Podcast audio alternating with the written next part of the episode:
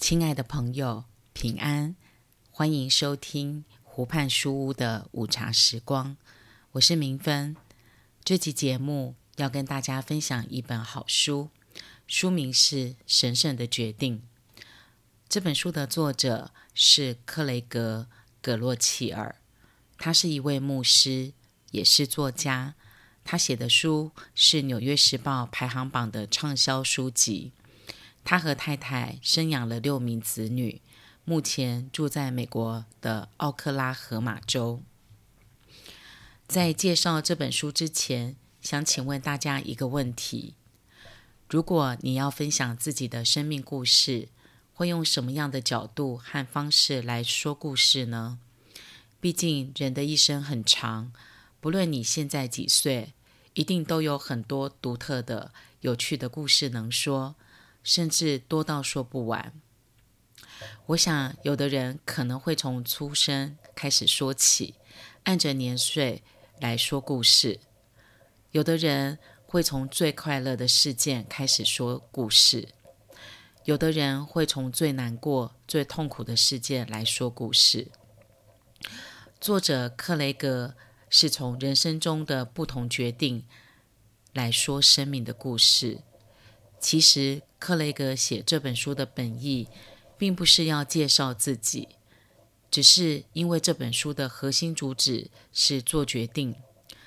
作者把决定的类型分成七种：开始的决定、停止的决定、留下来的决定、离开的决定、服侍的决定、连结的决定、信靠的决定。在每种分类中，作者会用生命故事当例子，引导我们更加明白做决定如何发挥影响力。作者最常使用圣经人物和自己的人生旅程当例子。读完这本书，让人能够从做决定的角度，对作者的人生有蛮深入的认识。这样的认识会让人对作者的人生旅程印象深刻，并且得到意想不到的启发。这也是作者在书中提出的一个重要观念：我们做的决定，不论是七种形态中的哪一种，都会影响自己的人生故事。当我们做人生的每个决定，其实就像在挖掘生命河道。随着时间，生命河流会不断延展。逐渐成为我们今天生命各个面向的样子。接下来，我们就从不同形态的决定来认识作者的生命故事。在这本书的一开始，作者提出一个有趣的迷思来破题：在生活中，我们需要做很多决定，决定有大有小，不同时间点做的决定有不同的影响力。你觉得大决定的影响力大，还是小决定才是扭转局面的关键决定呢？我们对成功人生很容易有这样的迷思，会觉得成功人士一定是做了一个关键的大决定，因此带来成功的结果。这样的大决定一定也是显而易见，在关键时刻的关键选择。例如，为了新工作而跨县市或跨国搬家，要不要重返校园完成学位？要不要和最近稳定约会的对象结婚？等等。当然，这些重要的决定确实会带来很多不同层面的影响，就像石头丢进平静的湖面，越大的石块泛起的涟漪会越大。但是作者也提醒我们，假如能够观察得更细微，我们会有新奇的发现。我们会发现，不论多小的决定，都可能推动意想不到的骨牌效应，串联出超乎预期的连锁反应。在这里，作者说起和妻子相遇的故事。作者和妻子多年的婚姻里，他们养育了六名子女。从现代社会少子化的趋势来说，他们是难得生养众多的家庭。作者追溯和妻子最初的相遇，其实是从一个完全不相干的小决定开始。作者在大学时某次期末考前，他本应该去图书馆温书准备考试，这个时候，作者的两个死党却邀请他一起去参加派对。对于这样的邀请，作者很挣扎。他一度认真考虑要答应死党的邀请，但最后他做了一个不情愿的决定。他决定去图书馆温书，做最后马拉松式的总复习。在图书馆温书的时候，有一位女同学经过，女同学停下来，主动和作者打招呼。他们两个人同修一门课，在闲聊中，作者很快谈起自己的基督信仰。后来两个人一起去吃晚餐，作者继续深聊属灵的话题。女同学对这样的话题没兴趣，并且在心里暗自把作者归类成宗教怪咖。几个星期后，作者在上课的大楼又和这位女同学不期而遇。女同学很兴奋地跟作者说：“我要介绍一个女孩给你认识，她和你一样是怪咖，因为她和你一样对上帝过度热衷。”作者本以为女同学是用这种方式在嘲讽自己，等后来见到面，确认真有这样一位女孩。透过这位女同学的牵线，这位女孩成为作者的妻子，日后两人一同生养六个子女。从去图书馆温书的小决定，后来发展成得到能够相守一生的妻子。让作者体会到小小的抉择具备无限爆发力。一个符合个人需要、扎扎实实的合神心意的决定，即使是当下看来微不足道的小决定，就会被神使用，成为一个好决定，并且成就超乎想象的结果。对作者来说，明天我们会如何诉说自己的生命故事？是由今天所做的每一个小决定发展出来。每天每个时刻，我们做了小小的决定，这些决定不断累积，相互影响，最后形成我们生命故事的模样。作者用截然不同的眼光来看待别人的成功人生。他认为，并不是几个重大的决定带来成功。而是许多人会忽略的小决定，连锁效应推动了人生里重大的发展和影响力。你用什么眼光来回头检视自己的人生呢？我们可以试着追寻的深入一些，我们会发现，人生路径并不是像高速公路一样是快速行驶的直线。很可能是一条弯曲绵延的河流，在弯曲绵延线条的一开始，其实是从很小的抉择发展起。当我们静静沉淀下来，会发现每天都做了很多选择，多到可能在无感中做出决定，甚至是下意识的本能反应。但时间久了，就会变成不加思索的生活习惯。这些生活习惯带来的效应会日积月累，最后成为一股改变生命的力量。在另一个决定的类型，也就是留下来的决定中，作者分享另一段生命故事。作者是靠着大学提供的网球选手四年全额奖学金进入大学就读。他所读的大学网球队，其他成员都是国际顶尖好手，比起来，作者的程度是最差的。因此，每次比赛结果都惨不忍睹。他不但是全队中输最多的人，他的。他输的分数积分更是差到让人感到羞耻，作者因此自暴自弃。某一次，他崩溃了，对着教练和队友发泄情绪，他说脏话，甚至自愿退出校队。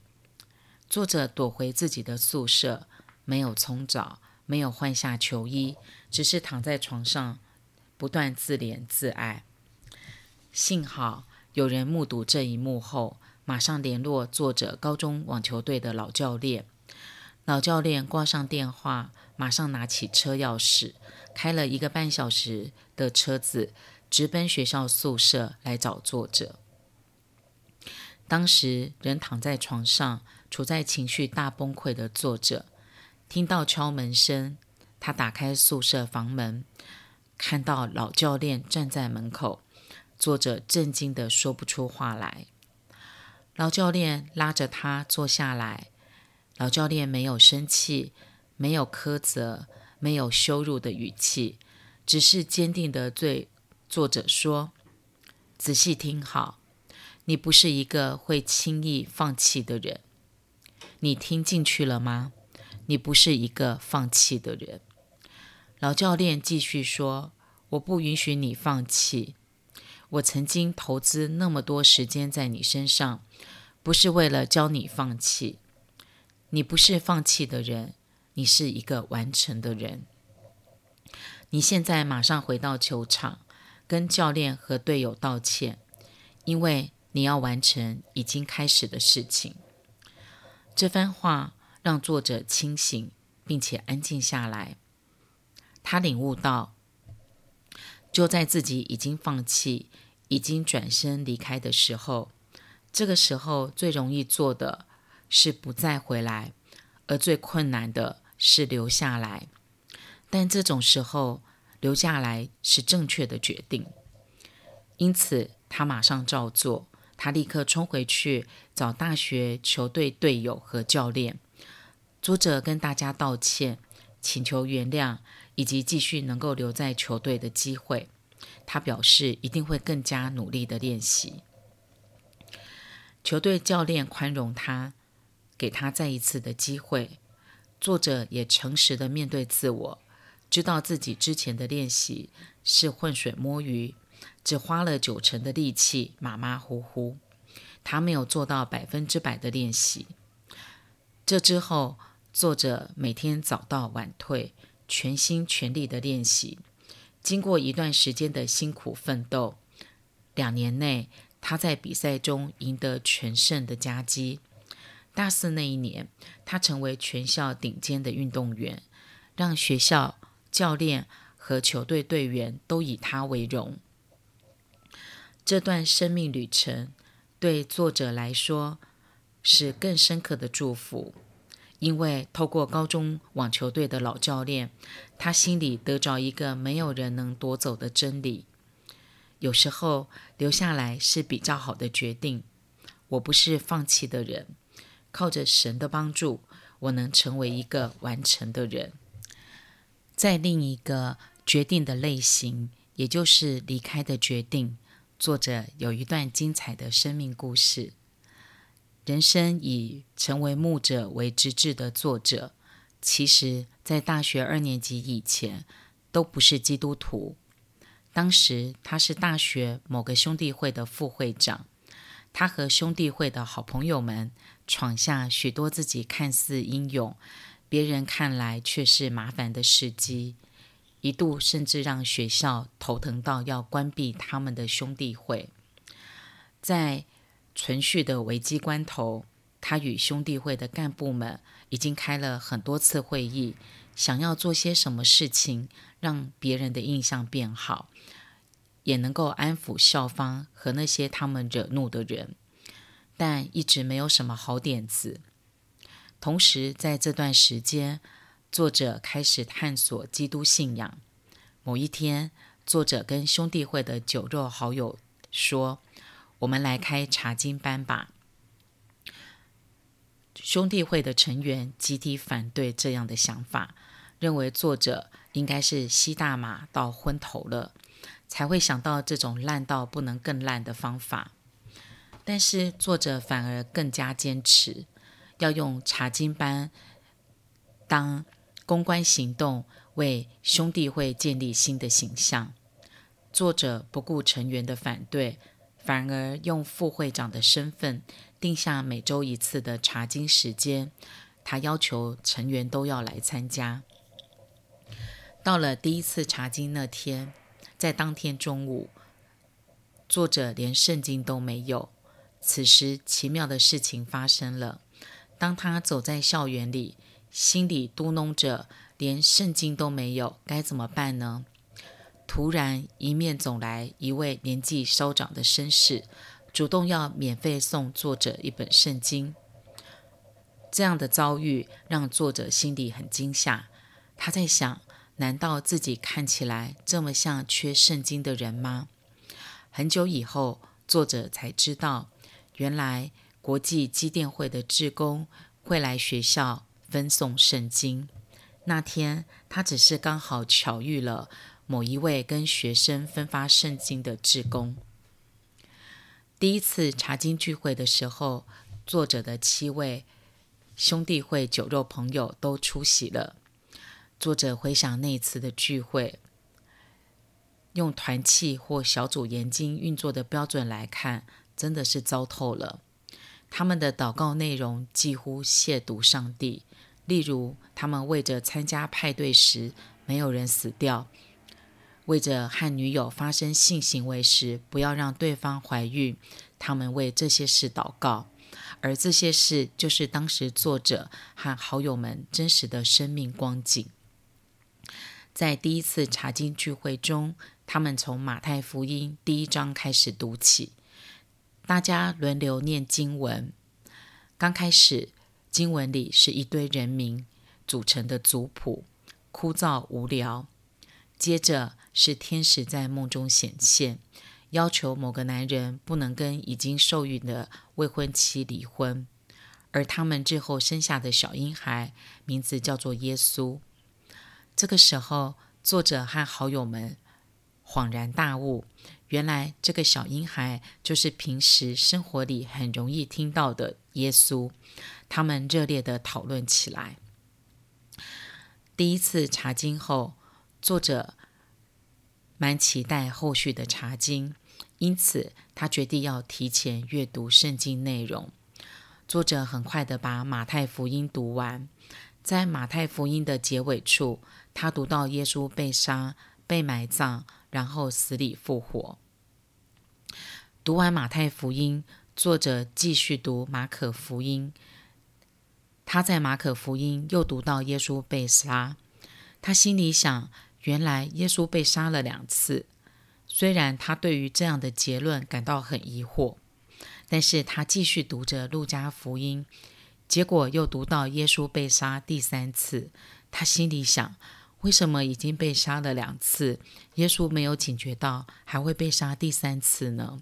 这就是当时作者对圣经的结论和观察。他完全没有意识到，这是他自己的理解很荒诞，因为他完全不知道四本福音书是从四个角度陈述同一位耶稣的生平，而不是同一位耶稣死了四次。虽然作者心里有许多的疑惑，但他没有停止阅读圣经，他一直读到以弗所书的第二章里面的经文。如大光照亮他的心，让他心甘情愿把自己的心交给上帝。这是作者完全没有预料到的发展。本来只是为了帮社团扭转负面形象而开始查经。第一次查经很荒诞，却让他开始自己读圣经。接着就圣经读到相信耶稣，决心成为基督徒。当他越来越专心一意认识神与跟随神之后，他接受上帝的呼召，成为牧师，直到今日都没有离开在教会牧会的岗位。对作者来说，最初开始查经的决定是离开与前行的决定，是从舒适圈中走出来，从老我出走的决定，却没想过一路下来。他越来越接近上帝，希望和他一起同行的生命故事。他也逐渐体会，每一次当他愿意冒险去某个地方做一件不熟悉、让他很惶恐甚至不确定的事情，他的生命故事就有了意想不到的转弯，进入崭新的生命风景。这些过程也帮助他更深地依靠上帝。我从作者提出的七种决定类型中挑了三种来深入作者的生命故事。虽然这是对作者生命跳跃式的认识，但效果却很棒。从一开始的决定到发展过程，到影响成为现在的生命样貌，形成一个完整清晰的。生命故事让人感受到生命旅程的精彩，也受到启发和鼓励。亲爱的朋友，在这集故事的尾声，我想邀请你和作者一样，能试着从做决定的角度来重新整理自己的生命故事。你能找出一个曾经做过的小决定，重新去审视这个决定如何推动下一张骨牌效应，找到小决定影响下一个小决定的关联性，并在关联性中仔细观察带给生命的影响力。我想你会和作者一样，在生命中发现一条河道越来越宽的生命河流。也越来越能有开阔与欣赏的心胸来看待曾经走过的生命旅程。或许某些你曾经以为是错误的决定、负面的结果，放在完整的河流风景中，你会重新发现这些痛苦难受的时刻，竟然带动另一个方向的正面意义和影响力，成就了现在的你。盼望这些重新认识自己生命旅程的新发现，能带给你更多的勇气和盼望，来面对未来的人生旅程。亲爱的朋友，谢谢你的聆听，祝福你有美好的一天。